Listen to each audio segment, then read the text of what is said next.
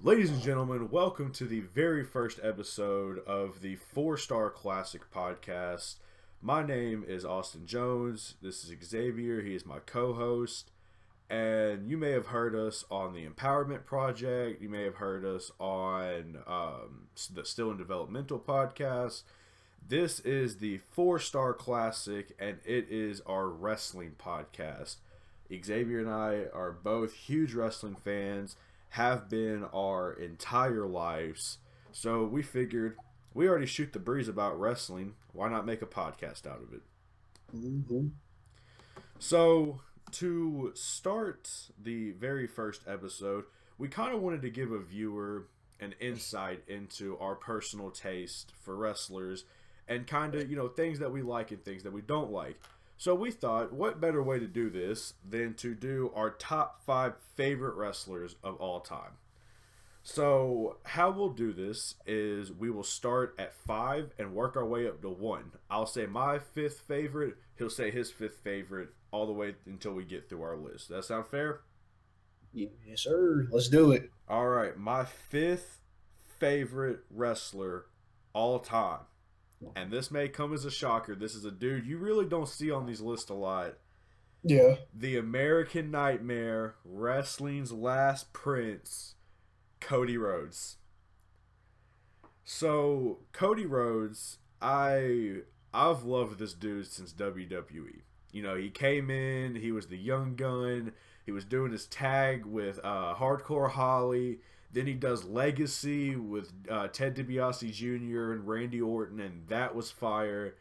And then you get dashing Cody Rhodes, and then you get was it like uh, disfigured Cody Rhodes where he had the mask, yeah, with the mask, yeah, yeah, and the paper bags, and he killed it. But what really set me over the top with Cody Rhodes, I believe it was 2013, when he was tagging with Goldust, his brother, and they worked that program with the Shield. Mm-hmm. And they brought Dusty in, and they ended up winning the tag titles. And ever since then, he that he's just been my dude. You know, he got stuck with the Stardust gimmick, and that you know, it it happened. You know, well, we're not going to talk about that. That we could do a whole episode on the. It, um, it, it was a thing. It happened. But then, you know, he gets his release. He goes to the Independence. He's a baby face. He's a heel. He's killing it. He's an AEW now. He's the executive vice president. Uh, he worked his program with MJF, and now he's doing it with the Dark Order. I just everything about this dude. He can cut a promo. You know, he's not your Kenny Omega five star classic. You're not your Kurt Angle wrestling machine in the ring but this dude, he's a total package, and he comes in at fifth on my list. I feel you, man. I'm, I'm, I'm excited for this list. I think it's going to be very interesting. I'm about to, about to shock some people, set the world on fire. Thank y'all for listening. We hope we can keep this going, keep going good. Number five on my list, Sasha Banks. Yes, I should have seen it coming. Yes, you heard it correctly. Sasha Banks, do I need to say anything else? Look, yes, Sasha Banks, she she's just it. Like that's what you want in a professional wrestler. She can give you a good match. She cuts promos. If they will ever cut her loose and let her actually be the heel, she will be even better. But that's a conversation for another day. She is she works around the clock for the most part. She had that one little stint where she took some time off, refound herself, much needed, much deserved. It, like ever since she got to WWE, even before, she had to take over matches with Bayley, Need, needless to say, five star matches around them, like everywhere you see them, like everywhere. They like I, I don't even know what else to say about it. Like she she can work, she talks on the mic. Like her character is always over the top, and that's just how that's how it is. Like that's how she's supposed to be. She's supposed to be the one. She's supposed to be the, the one who's doing the extra stuff and just over the top. That's her. If they would ever let her be heel, I'm telling you, they're doing this thing all wrong right now. If they would let Sasha be the heel, I think it'd be 10 times better. But needless to say, I'm still going to watch it anyways. So number five on my list is Sasha Banks. Much respect to her. Love her. Yeah, I you know I should I should have seen. I, I knew Sasha was going to be somewhere on that list. I just knew that when you know when wrestling gets brought up with X, Sasha's right there. That's just how it is. Number four on my list, and this is a dude that he's usually higher on these lists, Yeah. but he he's number four on mine, and that's uh Stone Cold Steve Austin. Did you think I was gonna have a top five list without this dude? I mean, if you you say pro wrestling, and there are three dudes that people think of immediately: Hulk Hogan, John Cena, and Stone Cold Steve Austin. Yep. This is the dude that got my dad back into wrestling. I'm named after him. The Austin in my name comes from Stone Cold Steve Austin. You know, like my dad, you know, he will still rewatch old Stone Cold stuff and call me in there and we'll watch 30 minutes of Stone Cold stuff together. This Yep. dude, he could go in the ring. He, I mean, I don't, even, I don't even have to explain it. It's Stone Cold Steve Austin. don't. It's Stone Cold. What? What? One beer? What? Two beer? What? Three beer? What? Like you know, it's Stone Cold Steve Austin. You don't have to explain it. He's just that dude. So that Stone Cold Steve Austin, number four all time on my list. I, I feel you, bro. I feel you. And I look, people are gonna hate me because Stone Cold's not on my list, but dudes gotta understand. I love Stone Cold. Don't come at me talking about some, oh X and what are you talking about? Don't come at me like that. This is our top five personal favorites. I didn't get to grow up watching Stone Cold. Obviously, I've gone back, know the history, all this stuff. I love Stone Cold. He just didn't make my top five personally, so don't come at me for that. Number four on my list, Samoa Joe. Samoa Joe. Look, we're not talking about this goes all the way back to the TNA days. Yes, sir. Samoa Joe in TNA was a different breed, man. I'm trying to tell you. If y'all don't understand, y'all ever seen that? Good on YouTube. I'm sure you can find it somewhere. Samoa Joe and TNA was that dude. You'll learn I am a very, I'm very much a I like the guys who are no nonsense, get straight to the point, let's do it, which is the complete opposite of Sasha, but that's for another day. So Samoa Joe is coming out.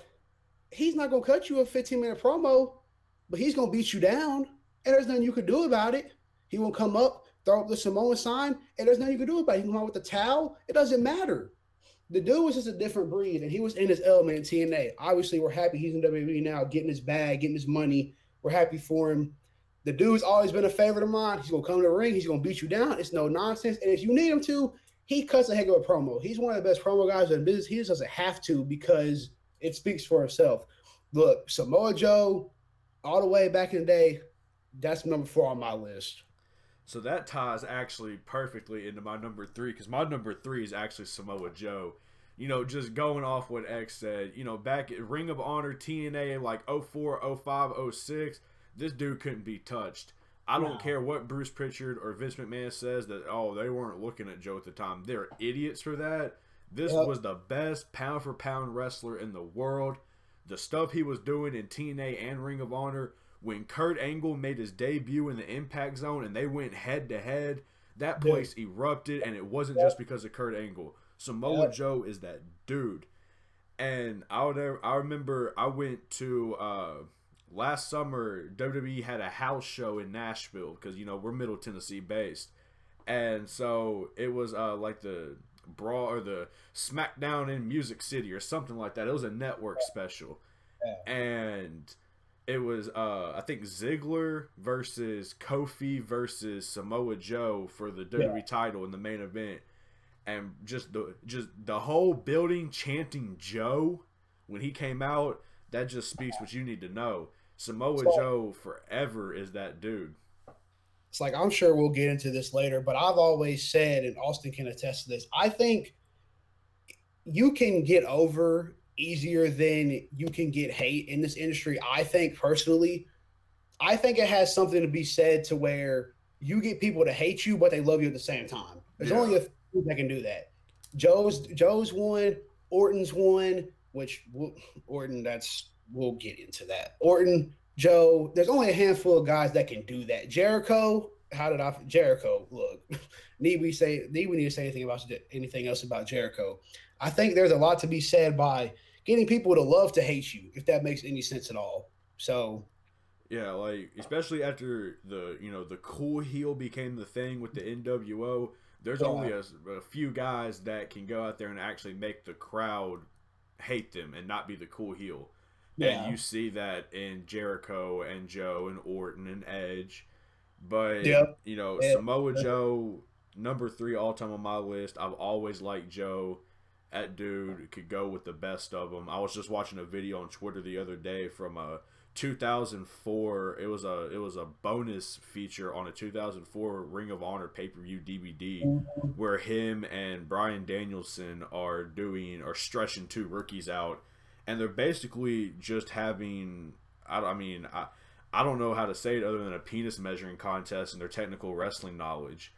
You know, Joe will put a dude in a stretch, and Danielson will be like, "Oh, well, you can actually do this better," and they're just going back and forth, and that just like he he can do comedy, he can do serious, and he can he can do it all.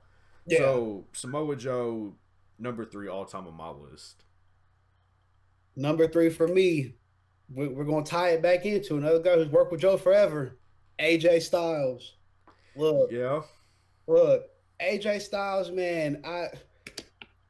It's another one where I don't even know what to say, dude. Like, you want to talk about the definition of a workhorse the dude's been everywhere.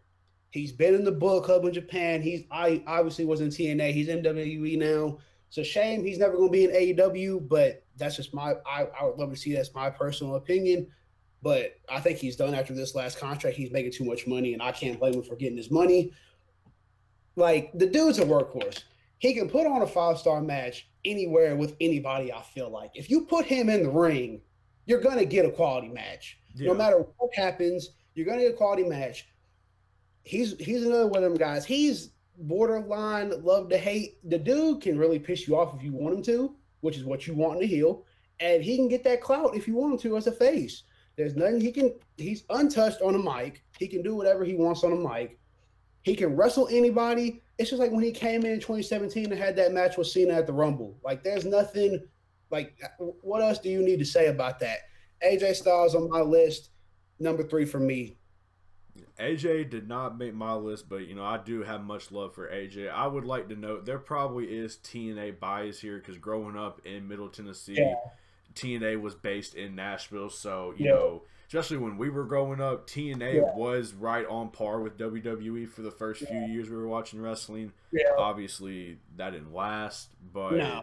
It didn't. Uh, you know, I got much love for AJ. Number two on my list is a dude we were just talking about uh, Le Champion, the Ayatollah Rock and Tola, uh, Rock and Roll, uh, the Man of a Thousand and Four Holds, Nitro is Jericho, Raw is Jericho, Chris Jericho. Uh, he's got his 30 year anniversary show coming up this Wednesday on AEW. We'll we'll get into that when we talk about Dynamite for this week. Yeah. Uh, Jericho. I mean, what can I say? Uh, there's not much that I really need to say. He's he's getting a 30 year anniversary show for a reason. Yeah. You know, he. I, I've read all his books. I have all four of his books. I've read all of them. I'm currently rereading them again. I just finished. I'm about halfway through the second one right now. All available on Amazon.com. Uh, this dude, you know, he got his start in Canada. He was training with the Hart at the Hart family camp. Uh, yeah. You know, he got stretched out in the dungeon. He was working Canada, working Mexico, Japan, Germany, he worked in ECW, WCW, WWF, WWE. I think the oh what is T- TNA about and Ring of Honor about the only two places he hasn't gone. Yeah. And you know he went to New Japan, went back to WWE. Now he's in AEW, and you know, and he, he hasn't skipped a beat. He can no. still go in the ring. He can. He's definitely got it on the mic still, Dude, which that... you know we'll talk about that when we get to Dynamite. But oh, you know he is everything you want in a wrestler. He can work babyface, he can work heel. You you throw him out there and give him anything and he'll make it work. Yeah. That's for sure. Look, Jericho didn't make my top 5, but it's like you said before. I got much love for Jericho. Look, when Jericho's using hits on Dynamite, you already know what's up. Like th- th- you gonna sit down, you gonna watch it for sure. Yeah. You, you can that. Number two for me, we're going to start to get a little cliche, but y'all got to remember, it's just when we grew up. Number two for me, it, it's Cena, man. I look. Here's what I'm going to say about Cena. Probably the most controversial dude ever in the industry. People hate him or you love him. do I think he stayed around a little bit too long? Yes. But I the dude put on matches like no other. He was always there.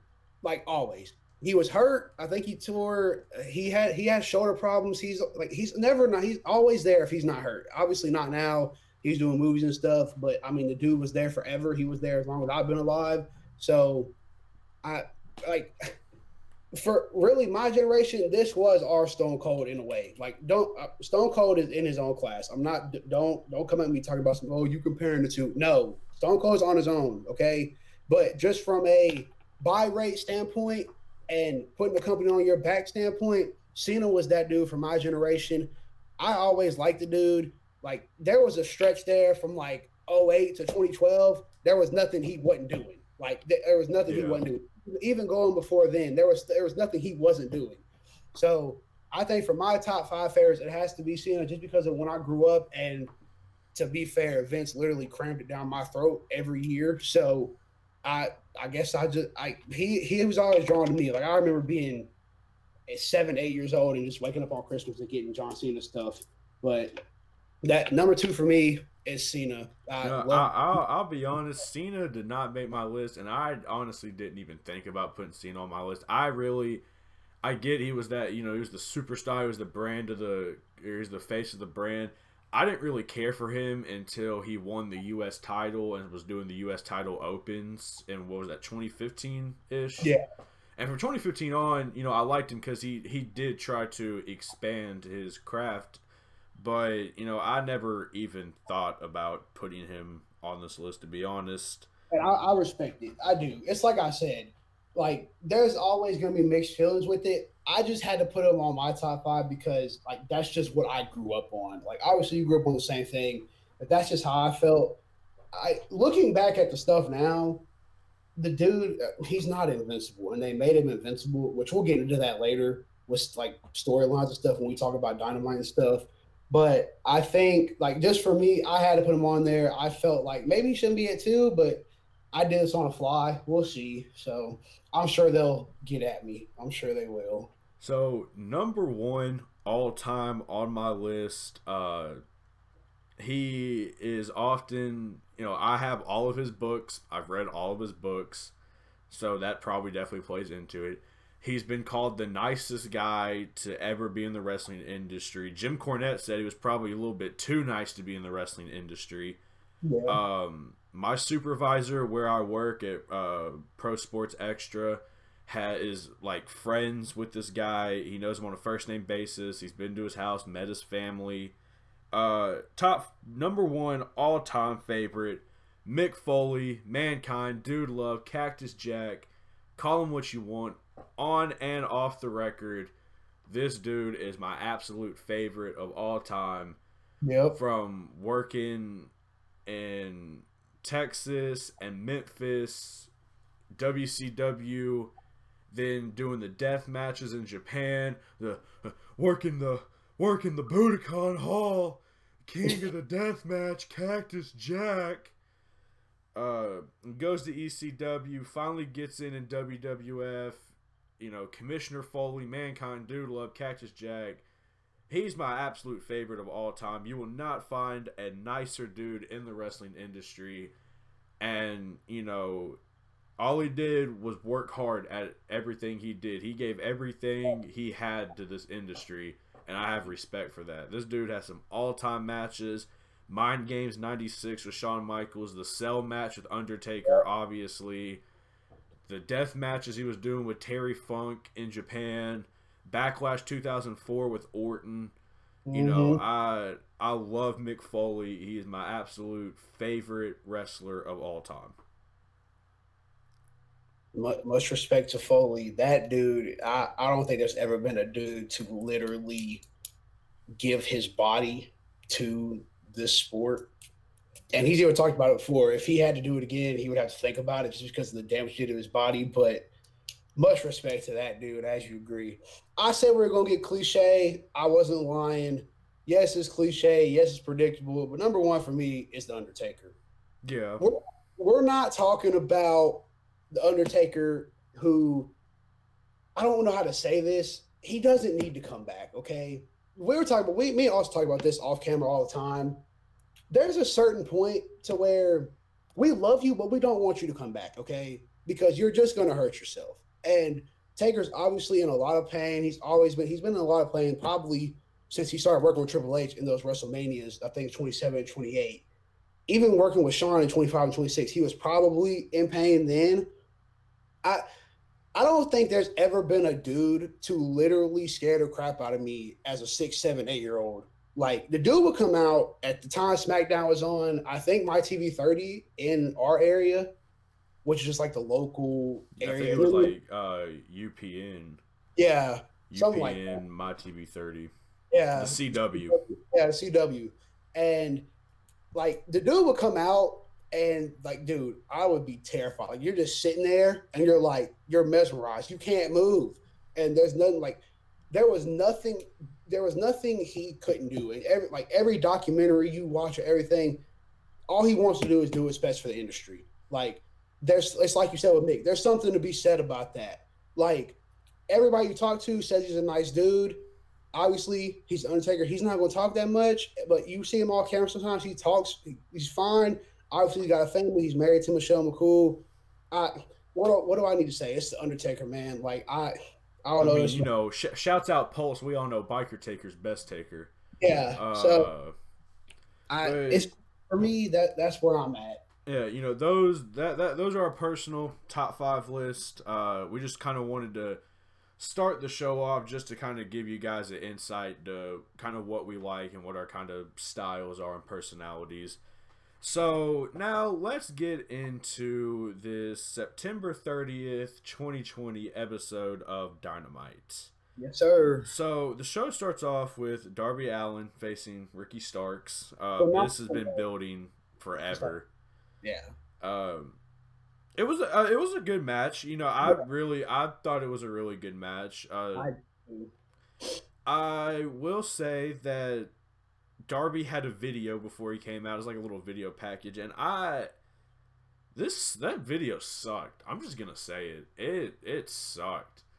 It had uh I can't remember the dude's name, but he was like running down Ricky Starks, and then they showed a body bag rolling down a hill because they put Darby in a body bag in the Casino Battle Royale.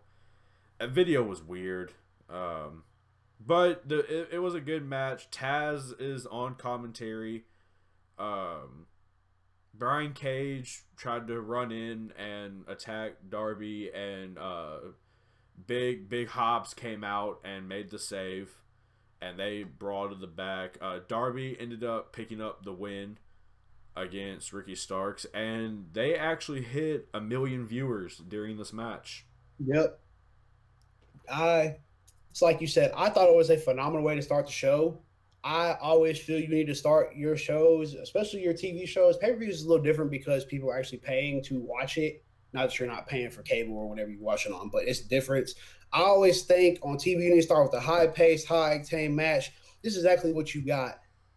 I think they have gold in both of these dudes if they play it right. It's like you said with Darby. The video was a little weird. I agree. I I want them to put the TNT title on Darby at some point just to see how he does with it. And Starks, I, I think Starks is walking money. I, I truly do. I think he's going to be a phenomenal heel for years to come. And I love the element of getting Brian Cage involved with somebody else because really, since, ever since the ladder match Double Nothing, he hasn't done much. But to be fair, they don't really have anybody his size to put up against him.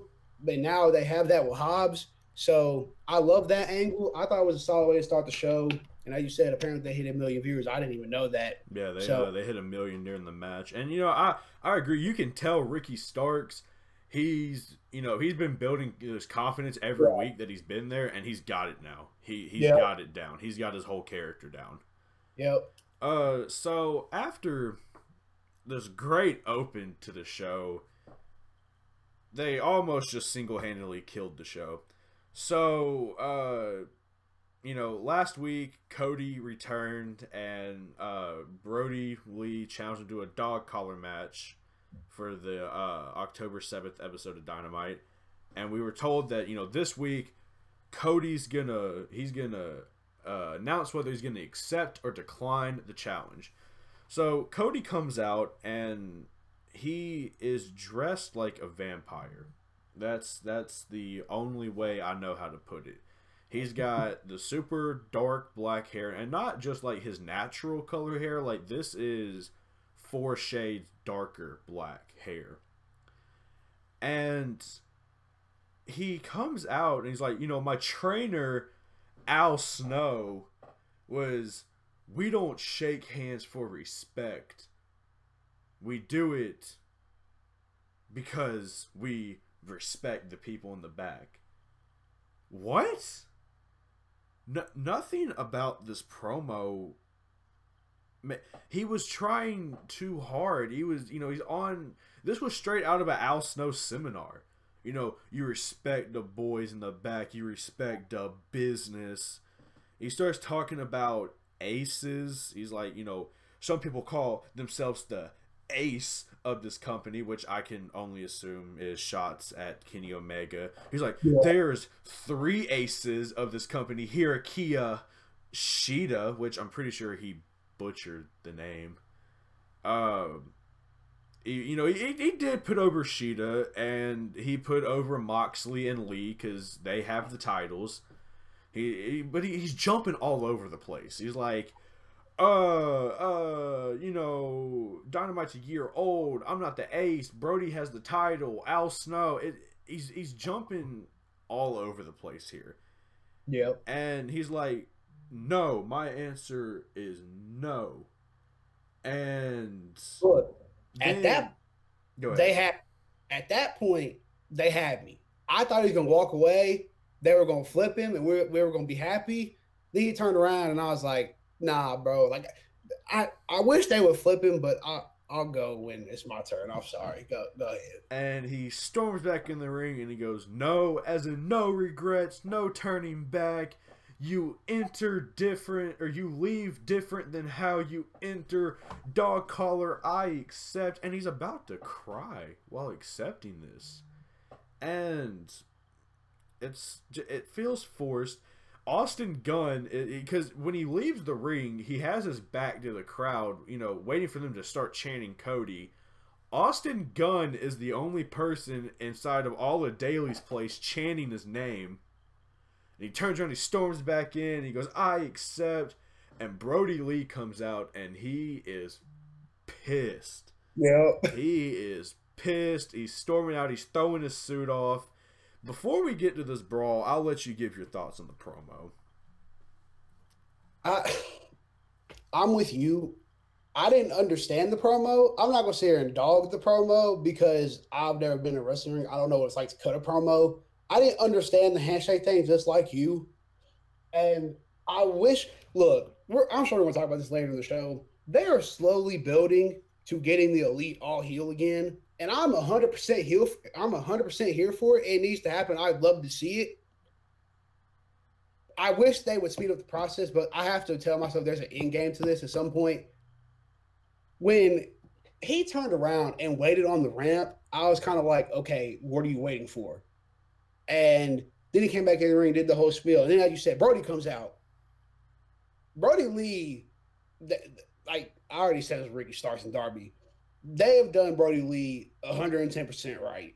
The dude comes out, he beats the crap out of you. If you watch Being the Elite, they're already stars.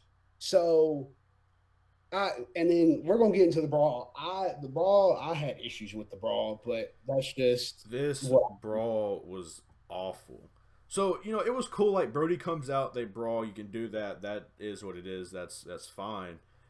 But then you know they get together and they do the pull apart and Brodie goes outside the ring and all the dark orders around him.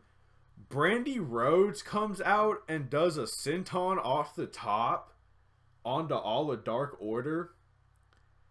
And then Anna Jay comes out and her and Brandi are fighting. And then Nyla Rose just starts she jumps in from the crowd and just starts beating people up this is not what I meant when I said put more than one women's match on your show. This isn't what that meant. Nyla Rose has been sitting in the crowd for about six weeks now, just jumps the barricade and starts mollywhopping people that were trying to pull Brandi and Anna Jay apart. They did the pull apart like four different times. Brodie charged him like four different times. That that was my issue with the brawl. It went I, way too long. I understand what they're doing with Brandi and Anna Jay. I, I really do. I get it. I didn't mind that part. I just that's like you said. I don't really. I don't necessarily like the flip on the whole Dark Order, but I understand what they're doing with her and Anna Jay because they got to get Anna Jay over. And whether you love Brandi or not, she's over in she's over one way or another in that business. So I understand the Anna Jay Brandi angle. It'll be a decent match when it happens.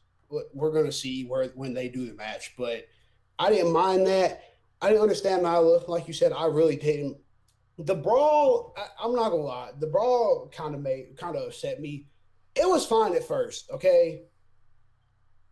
I understand doing the pull apart and letting them run back two, maybe three times, okay? Because we were talking about this the other day.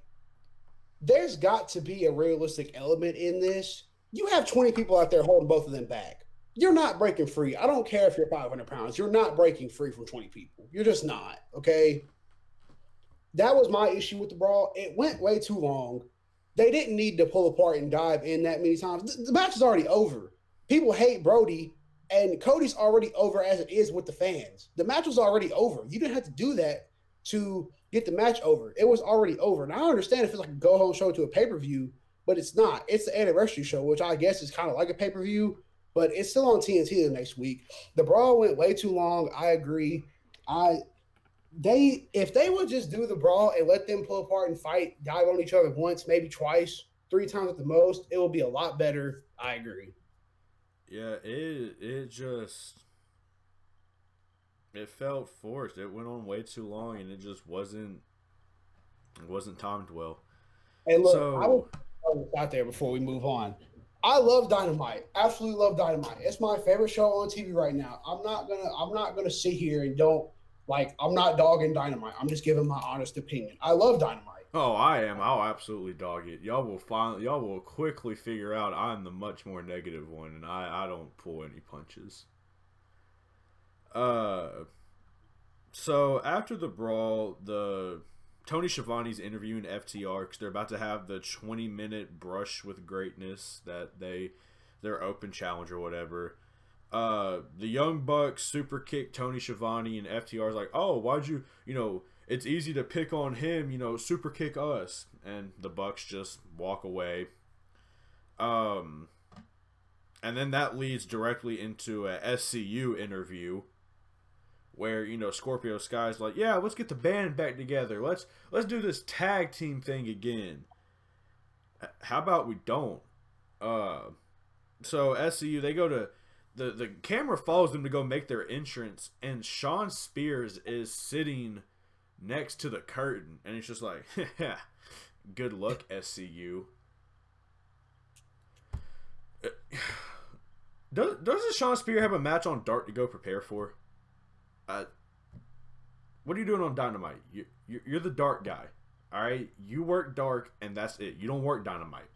Nah, don't don't hate on my man Shawn Spears like that, bro. Yeah. No, they I no, I'm gonna hate on him because he was in lower card and creative purgatory in WWE and left just to do the same exact thing in AEW.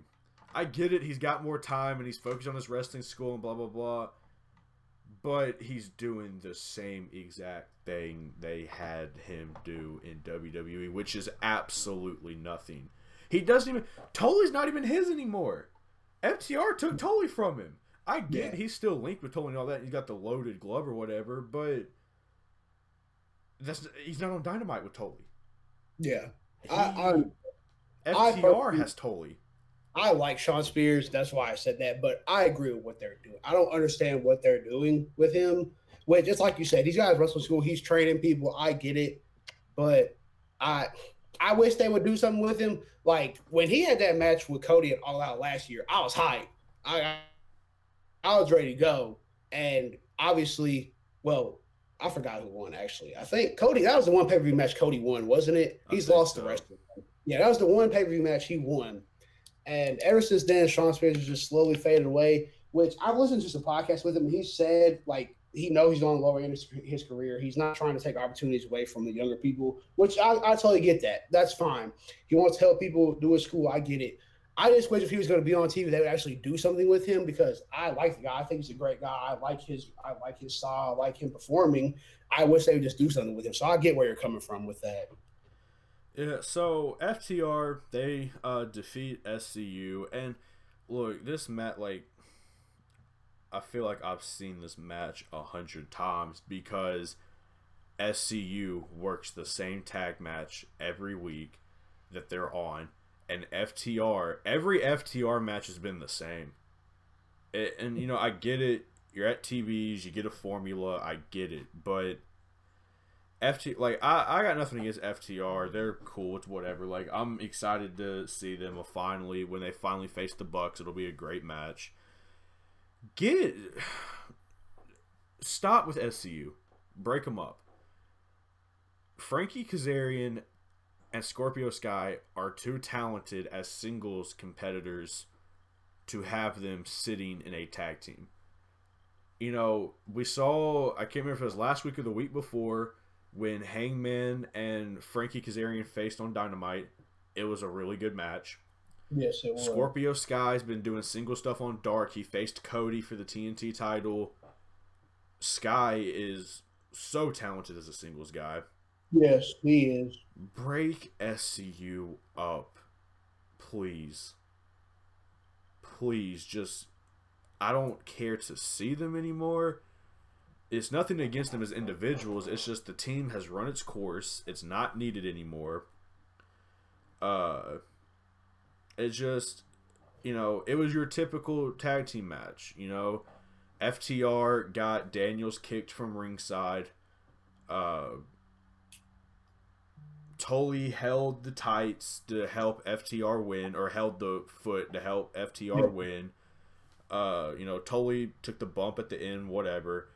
Uh, Hangman was on commentary for this match, as you've, as they've been doing. They've been having Hangman and uh, Kenny be on commentary, and whereas mm-hmm. Kenny's adamant that he's a singles dude, Hangman, you know, he's, he wanted to, uh, he still wants to team with Kenny. Yeah. But you know, it it match was it was whatever. You know, it wasn't a bad match, but you know, like I said, it just feels like I've seen it a hundred times.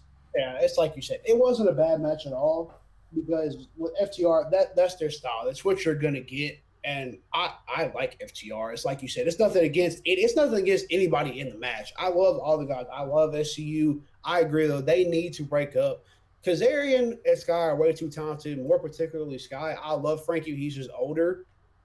Scorpio Sky has, uh, how do I put this?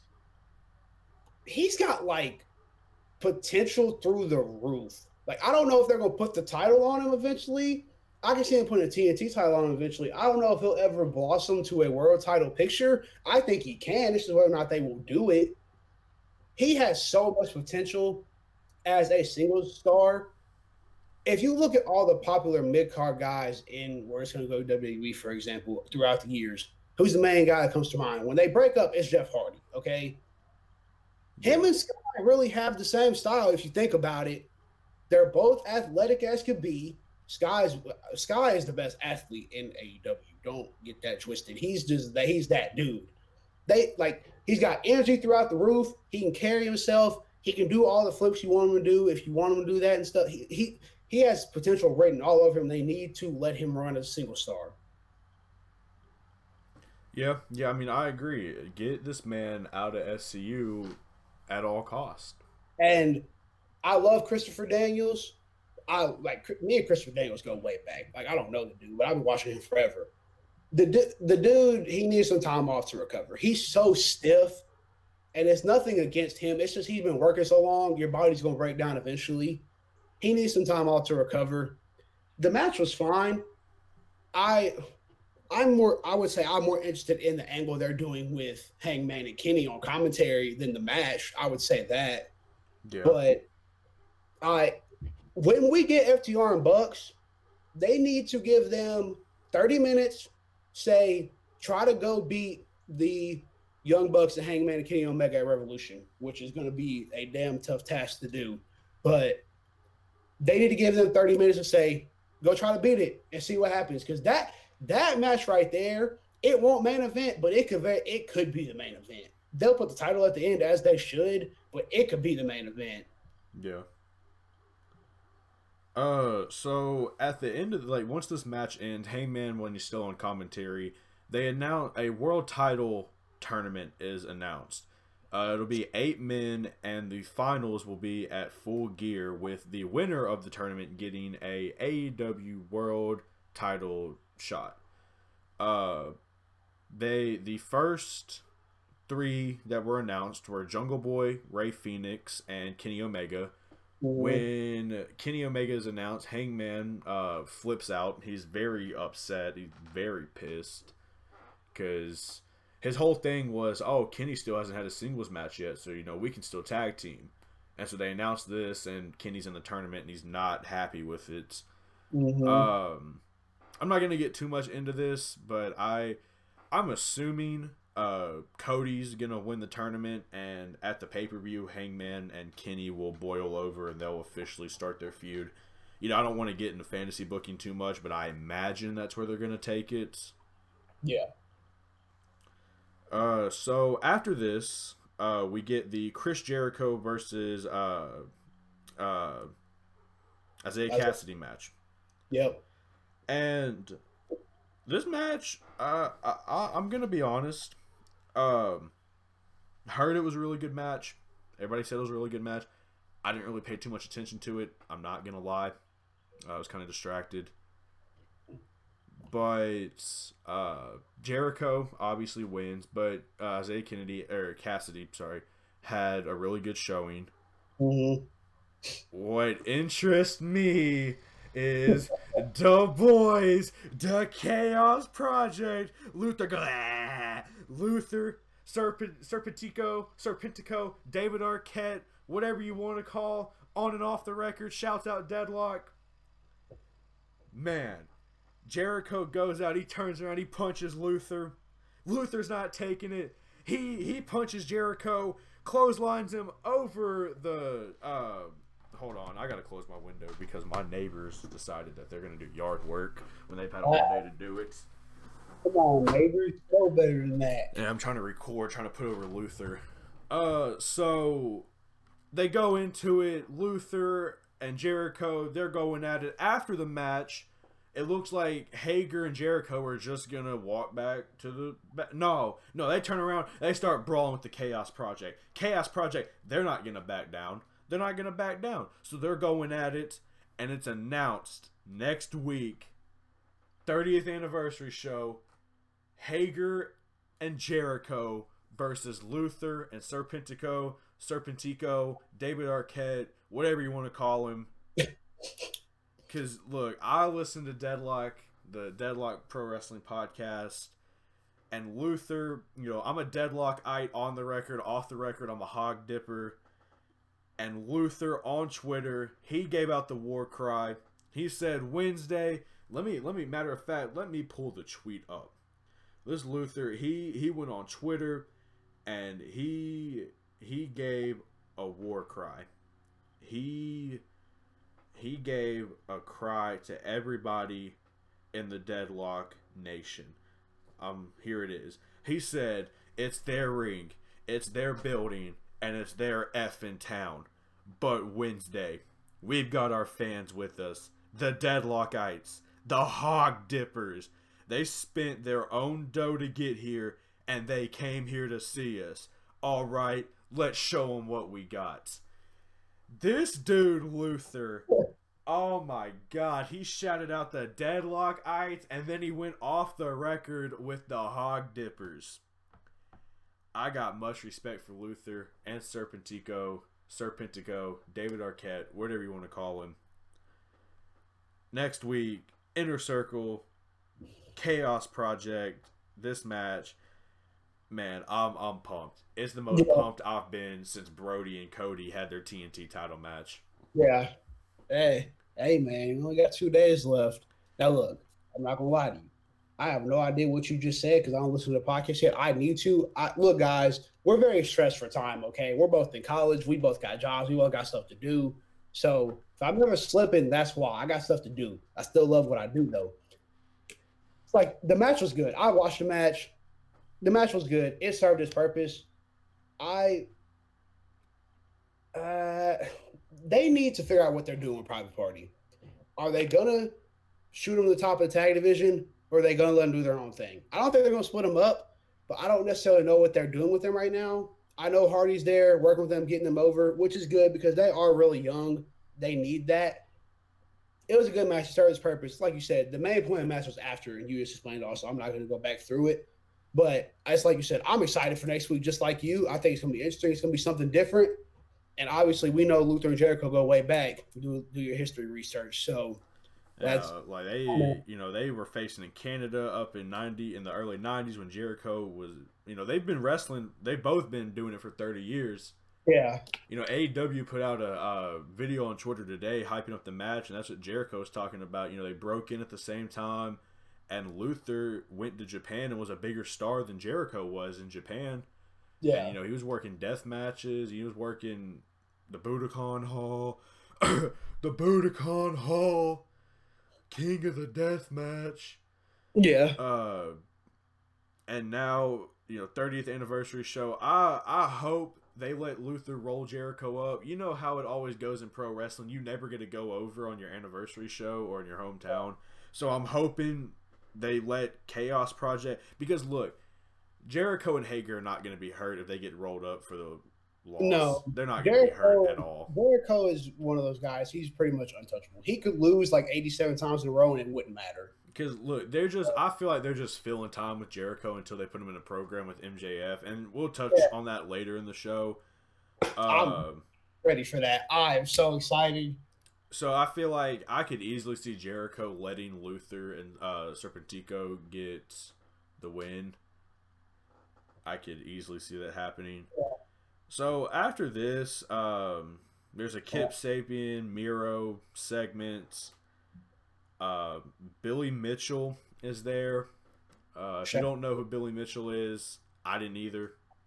He's some kind of world record holder for a video game, and I think he got caught cheating on the video game, and I think he's suing Cartoon Network. I don't. Uh, this was boring. Never mind. Lame, and I just want to know who booked this.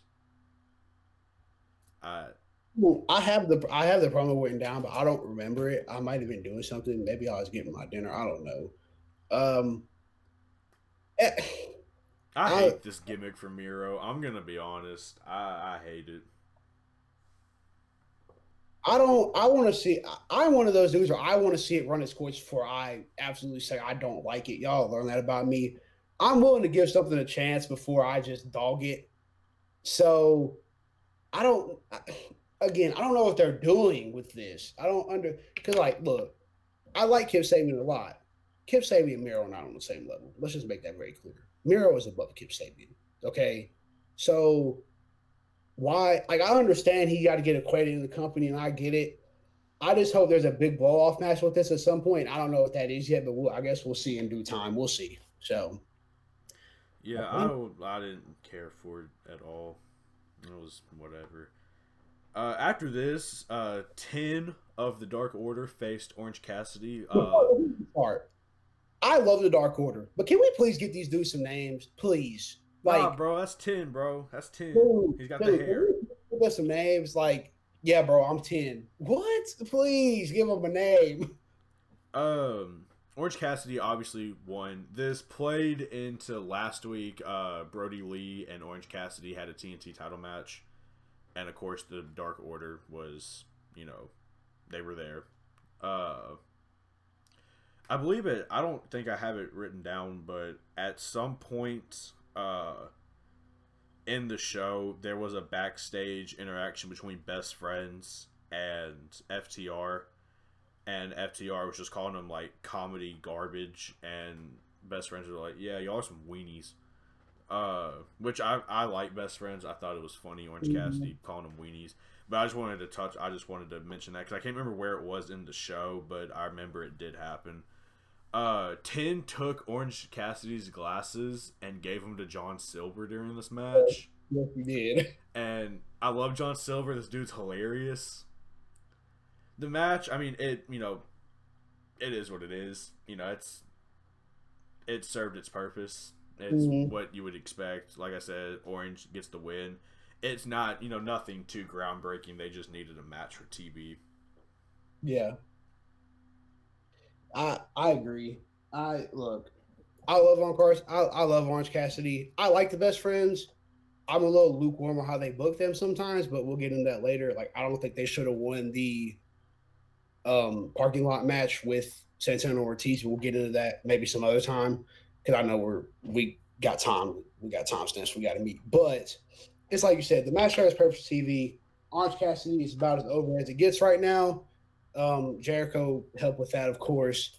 I, I love Orange Cassidy. I think I think the character's I think the character's phenomenal. So and then ten, you know, it is what it is. He's number ten. Like who cares? So um, that's where I'm at.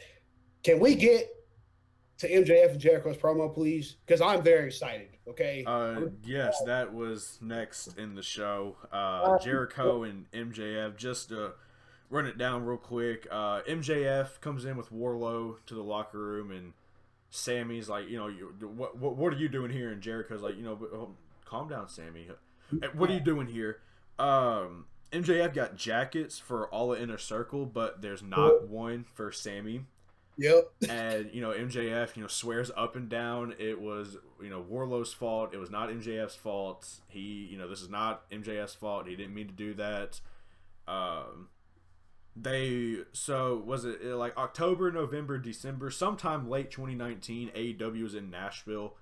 Yeah. and they uh did the uh MJF Chris Jericho are you do you want to join the inner circle? Do you want me to join the inner circle?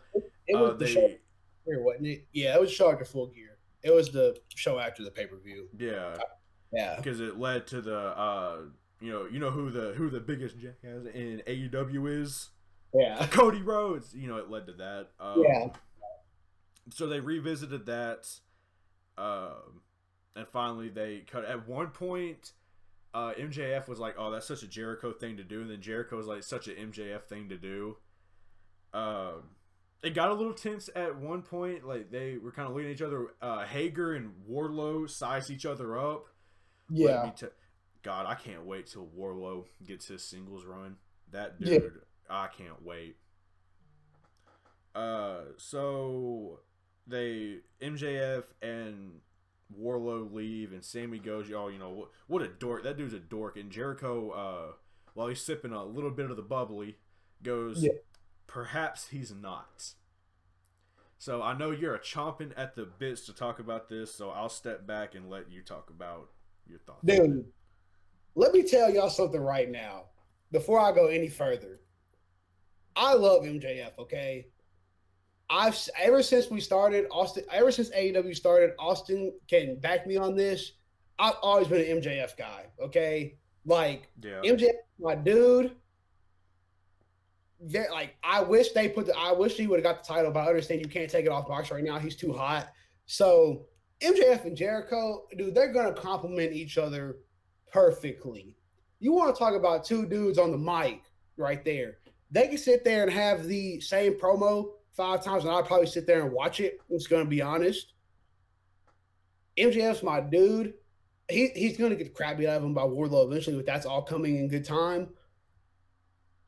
They they did MJF right, dude. They you want to talk about like hate when the crowd is at Dynamite? Obviously, they can't be there right now. I think they're at like twenty percent capacity coronavirus. MJF is getting dogged. Like, dude's getting booed, getting stuff thrown at him. Like, it's ridiculous. And I love every second of it. If they do a promo with MJF and Jericho, I am 110% watching it. Like, there's no doubts about it. I will be there. I will set time aside. I'll record it. I'll do whatever I got to do just to make sure I can actually sit down and watch it.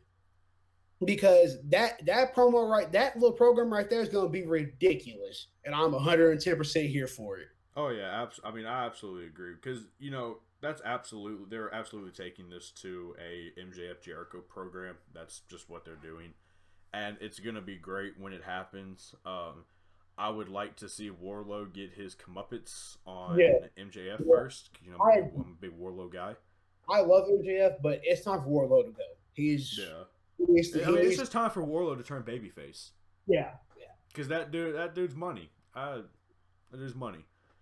So after this, uh, Britt Baker makes her return to AEW, defeating Red Velvet, who I believe uh, she was Red Velvet was what 0 and six or 0 and seven. They had it on her nameplate during her entrance, which like y'all didn't have to do that. Yeah, they they didn't have to. They really Uh, didn't.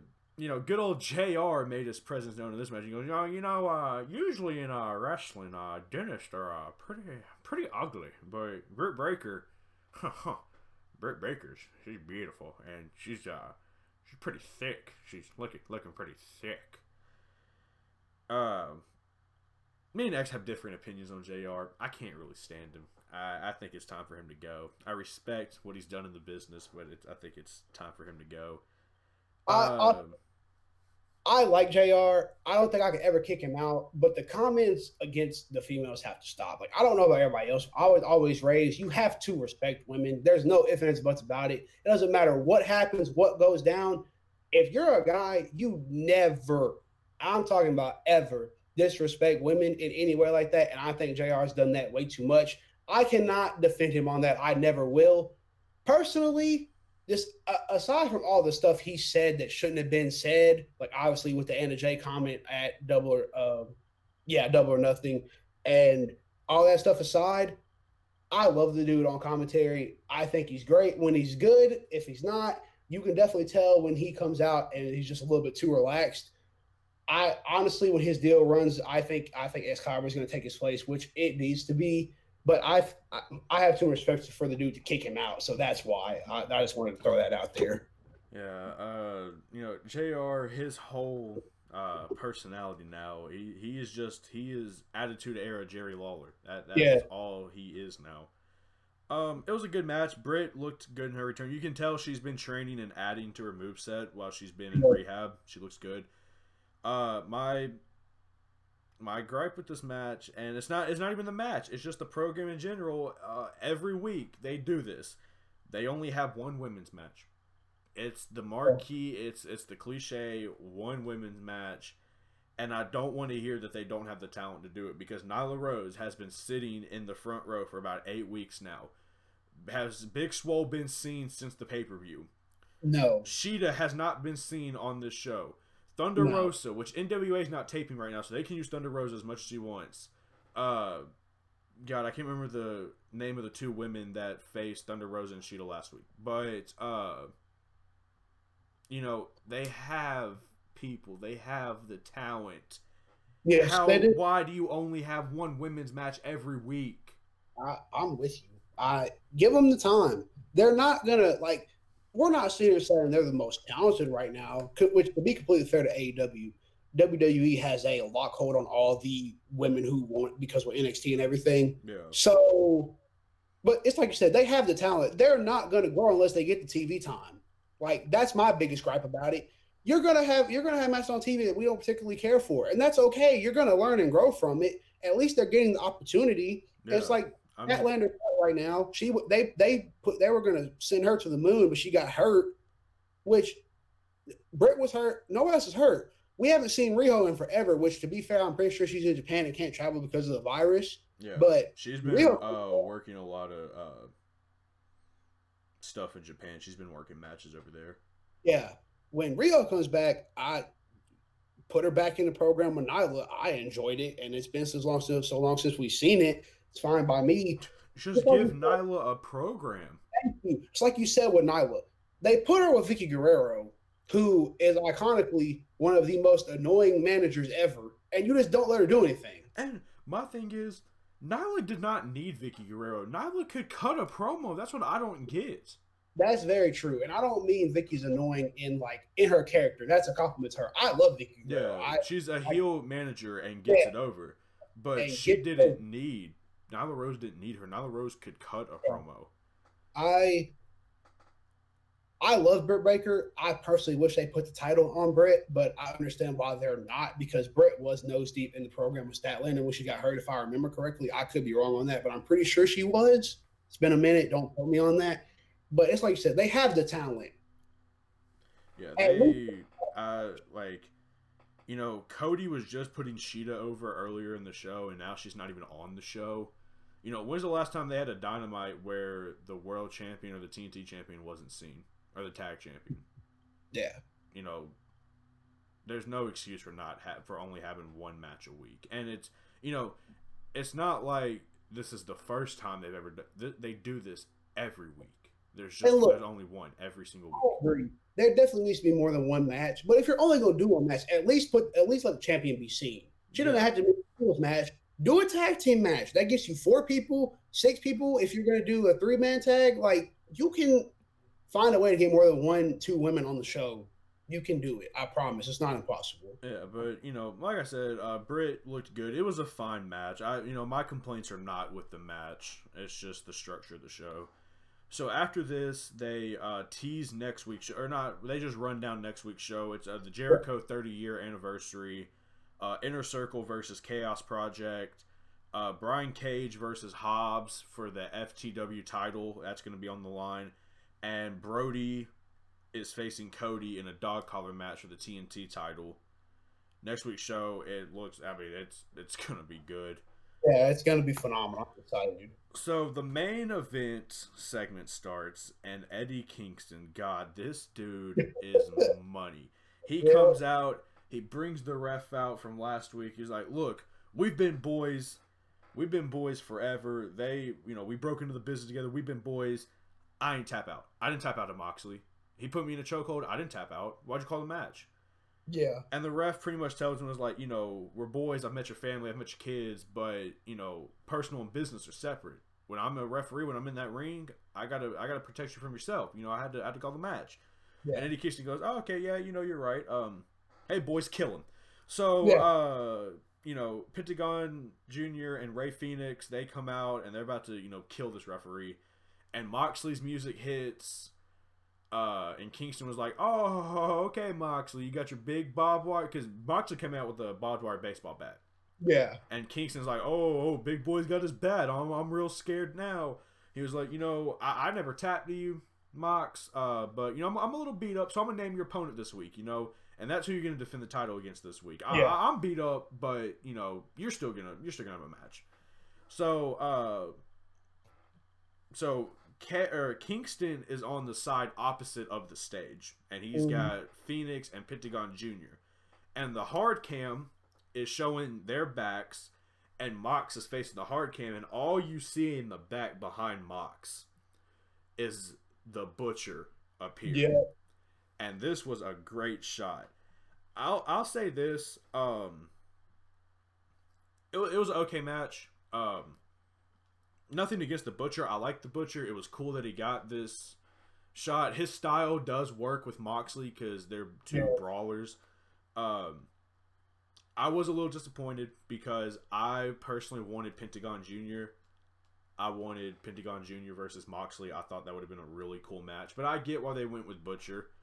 Um, Mhm. Mox chokes him out with the Bulldog choke. I'm glad that they're establishing this as a Yeah. Moxley finisher Me too. and not just like a one off. Like I'm glad they're working to make it part of his moveset. Um but Eddie Kingston, he he's just he's walking money. He Mm. he's he's a blank check and you write what you want cuz this dude like he just they just inserted him into the main event and he fits right in. Yeah. This dude is money. Uh, after when uh, because Blade Blade was blown up halfway through the match, which I mean it's fair because or not Blade Butcher. Uh, Yeah. You know he's a tag team dude, and now he's got to work a 15 minute main event with Moxley. So you know I get it. You know it's not a knock on him, but uh, uh, Mox he chokes out Butcher, He wins. Uh, Kingston is losing it at ringside. He is throwing barricades, freaking out, and that's how they end the show. And I thought it was a good way to end the show. I did too. I when Butcher came out, I'm not gonna lie. I was sitting there with my family, you know, we're just chilling, watching Dynamite. It's like 8:40 here where we live, Central Time, and Butcher comes out, and I'm like, eh, Yeah, I don't, I don't really like the move. Now I'm sitting there watching the match, and they're just beating the crap out of each other. And Yeah. about five people go by, and I'm like, all right, they made a good decision. Like that's my bad. I judged it too early. That's my fault. So I enjoyed the match. I, it, it was your typical meat and potatoes match. You're not gonna get the pay per view quality. All right, let's start out with the lockup. Let's do this, do all that, get get everybody warmed before we actually get going. But your typical meat and potatoes. I'm gonna drive you into the canvas. You're gonna like it or you're not. yeah, I enjoy it served its purpose. I like how they're giving Moxley different style of opponents because with Brodie, obviously he's not going to throw Brodie around. Nobody is, so he had to do what he did there. With Jericho, he could do a little bit more with Jericho because Jericho's obviously lighter, but Jericho's older. So I like how they're giving him different type of opponents. I appreciate that. I was going to touch on the Bulldog choke too. I like how they're establishing that because the whole big thing with MJF was he couldn't use the um, paradigm shift, and he ended up using it anyways and winning without the ref seeing. So I appreciate that aspect. It just shows they actually pay attention to detail, which is what I love about AEW the most. They actually listen sometimes. yeah. So it's a beautiful thing to see. But I thought it was a great way to end the show. As, as you said, we're recording this Monday, so because we had a little setback, but the new episode of Dynamite will be out two days from now on Wednesday. So I'm very excited for next week, to Wednesday to say the least. Yeah. Uh, so that was AEW Dynamite. Thought it was a good show. Uh, to end this first episode of the podcast, you know, we started it off with talking about our top five favorite wrestlers of all time. And now we're going to end it by talking about our favorite WrestleManias of all time. Mm-hmm. So I'll go first. Uh, now, keep in mind, this is not the reason we did favorites is because it's subjective. Yeah. You know, it's our personal opinions. Yeah. Whereas best would have been pretty objective, and we probably would have had to give him the same answer. Look, Uh, trust we did the top five best wrestlers ever. My list would look a lot different. Yeah. Let's let's just be honest. And so my favorite WrestleMania of all time, it was in Chicago, Illinois, Mm-hmm. WrestleMania 22. Yep. 2006.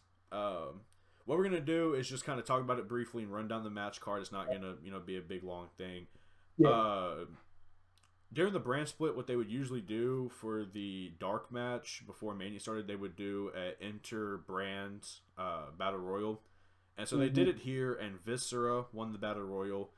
The show started off. Big Show and Kane uh, retained the World Tag Team titles by defeating Chris Masters and Carlito, who had a falling out post match. Uh, RVD, you know, Rob Van Dam, Mr. Monday Night, the whole effing show. He wins Money in the Bank here.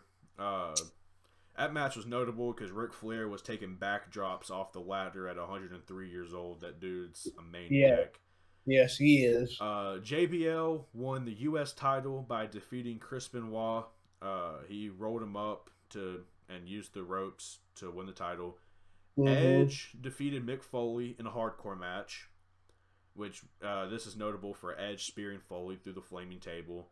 Yep. Mickie won the women's title by defeating Trish, and this is infamous for Mickie, who her whole body was hanging out of this attire, and she did like the V lick. It's been edited out of the network, and she did like the crotch grab on Trish, just overtly horny here for no reason.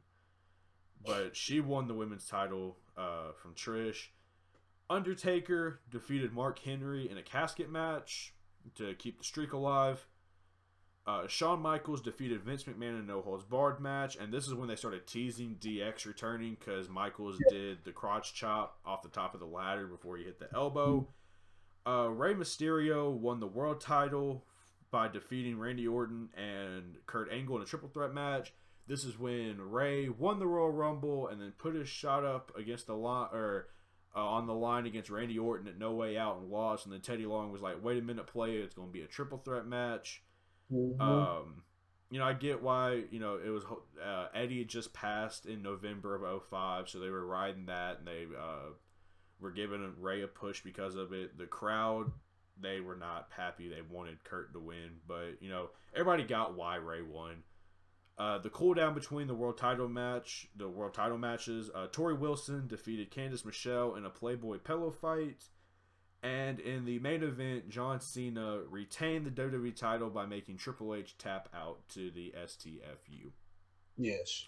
So, like I said, uh, you know, this was the first WrestleMania I ever got on DVD. Uh, it was one of the first ones I ever watched. You know, I was four years old. I loved it. It is this time period is when I grew up. The ruthless aggression, the the tail end of the ruthless aggression era, uh, Mhm. and due to the sentimental. Plus, I've probably rewatched this pay per view a hundred times. You know, I just I love it. I can put it on and watch it the whole way through. I agree. So uh, that's you know that was my favorite WrestleMania of all time. I'm not saying it's the best, but that was my favorite. Here we go. My favorite WrestleMania ever. WrestleMania 28, South Beach. Ooh, okay. South Beach, needless to say, South Beach, never been. But when I go one day, I have a feeling it's going to hold a special place in my heart. South Beach, Miami, Florida, WrestleMania 28. Now look, I'm gonna run down the card. They were not at, they were not at their peak this time. It broke by records, but that's because of the main event. We'll get to that. Sheamus beat Bryan in 18 seconds, I believe. Yeah, Terrible decision, in my opinion, but it got the crowd fired up. Great way to start the show. The crowd was already electric because of the main event. yeah, Next day, they Kane versus Orton. Kane beat Orton. It was nice Kane to actually get a win because many people would think Orton would win. The Intercontinental title between Big Show and Cody Rhodes. Um, Big Show won. Kelly Kelly and Marina Menounos versus Eve and Beth Phoenix. This was before um, the Women's Revolution, so you know how this match was all of five minutes, I believe. yeah, Is a shame because everybody in here could, besides Maria, was actually a wrestler. So I think they could have had a great match. But Kelly Kelly and Marina won just for the clout. Um, Undertaker versus Triple H in a Hell in a Cell match. the Um, end of the era match, right? Yes. And then How- neither one retired. Yeah, and which I, how do I put this? Might be one of the most brutal matches I I've ever seen, and I'm not exaggerating. When you actually go back and watch the match, Triple H has that thought where he's going to beat the ever loving crap out of you anyways, and the Taker's the same way. And neither one of them will quit, and they're just going at it. And poor Shawn Michaels is the special guest referee, and he's in the ring. It's a hell in a cell match. What what's Shawn gonna do? He can't do anything. He's just there. Yeah. So poor Shawn is in the ring, and they're beating the ever loving crap out of each other. And that match resonated with me because I loved the no holds bar match before WrestleMania 27, and then they did Hell in a Cell this year and at 28. So I that's that was match number one for why this buy rate was so big. Then they did Team Johnny versus Team Teddy. Shout out Teddy Long, but nobody asked for this match. Okay. And they did CM Punk versus Jericho for the WWE title. Vastly underrated match, in my opinion. They put them right before the main event. If the card is right, I believe it was right before the main event. And that killed them because people are trying to. That you just had Undertaker and Triple H. Nobody cares about Team Johnny versus Team Teddy. Again, Yeah. shout out Teddy, the goat. And then you put Jericho Uh, and uh, well, you know, if you're gonna shout out Teddy Long, you, you you've got to shout out Johnny Ace, who was Hey. selling out the Budokan Hall.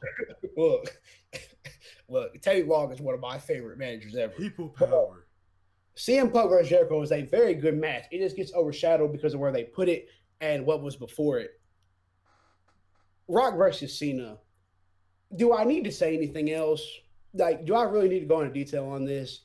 Yeah, The match was phenomenal from a standpoint of they just gave them time and let them do what they did. If you give people time, they usually know what they're doing for the most part yeah, they did all the extravagant entrances and all that stuff, got everybody hyped up. And you know, they're in Miami, so The Rock is the overwhelming favorite with the crowd, which worked out very well because The Rock won. Uh, my only the match was phenomenal. I love the match. It was the first one I ever watched on DVD. because I remember I remember going to Family Video, RIP Family Video. It's now closed in Murfreesboro. Um, and just got it and rented it and watched it, and I later bought it. So that that was my favorite. Um, the way because they this was the mania they hyped up for the whole year because you remember at the end of 27, The Rock Yeah. came out in a title against the Miz, and you just knew it was going to happen. Yeah, And it- this- well, that was on the Raw after 27. Yeah. They, you know, first time ever the WrestleMania main event announced a year in advance. Yeah. So they just drug it out, and I thought they did it very well, in my personal opinion. And I, what else can I like? What else do I need to say about that? Honorable mention would be, WrestleMania 24. I'm not going to run down the whole card because I just did mine. Honorable mention WrestleMania 24. Just throwing that out there. But I love the card. I that Hell in a Cell match will always have a special place in my heart. My only gripe was they called it once in a lifetime. And they did the same. They did the same main event the next year. Yeah, I don't. If that's you're gonna was- call it lifetime, just let it let it be done. But yeah, that's, that's what I was gonna say. Like in the moment, 28 was really good, but how they booked after 28, I feel like really Yeah. hurt it.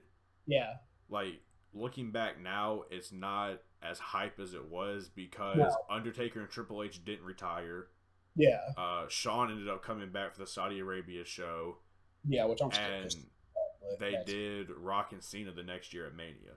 But at the Yeah. moment, like, Yeah. there's a reason why it broke buy rates. If they would have just let it be, it would have been phenomenal.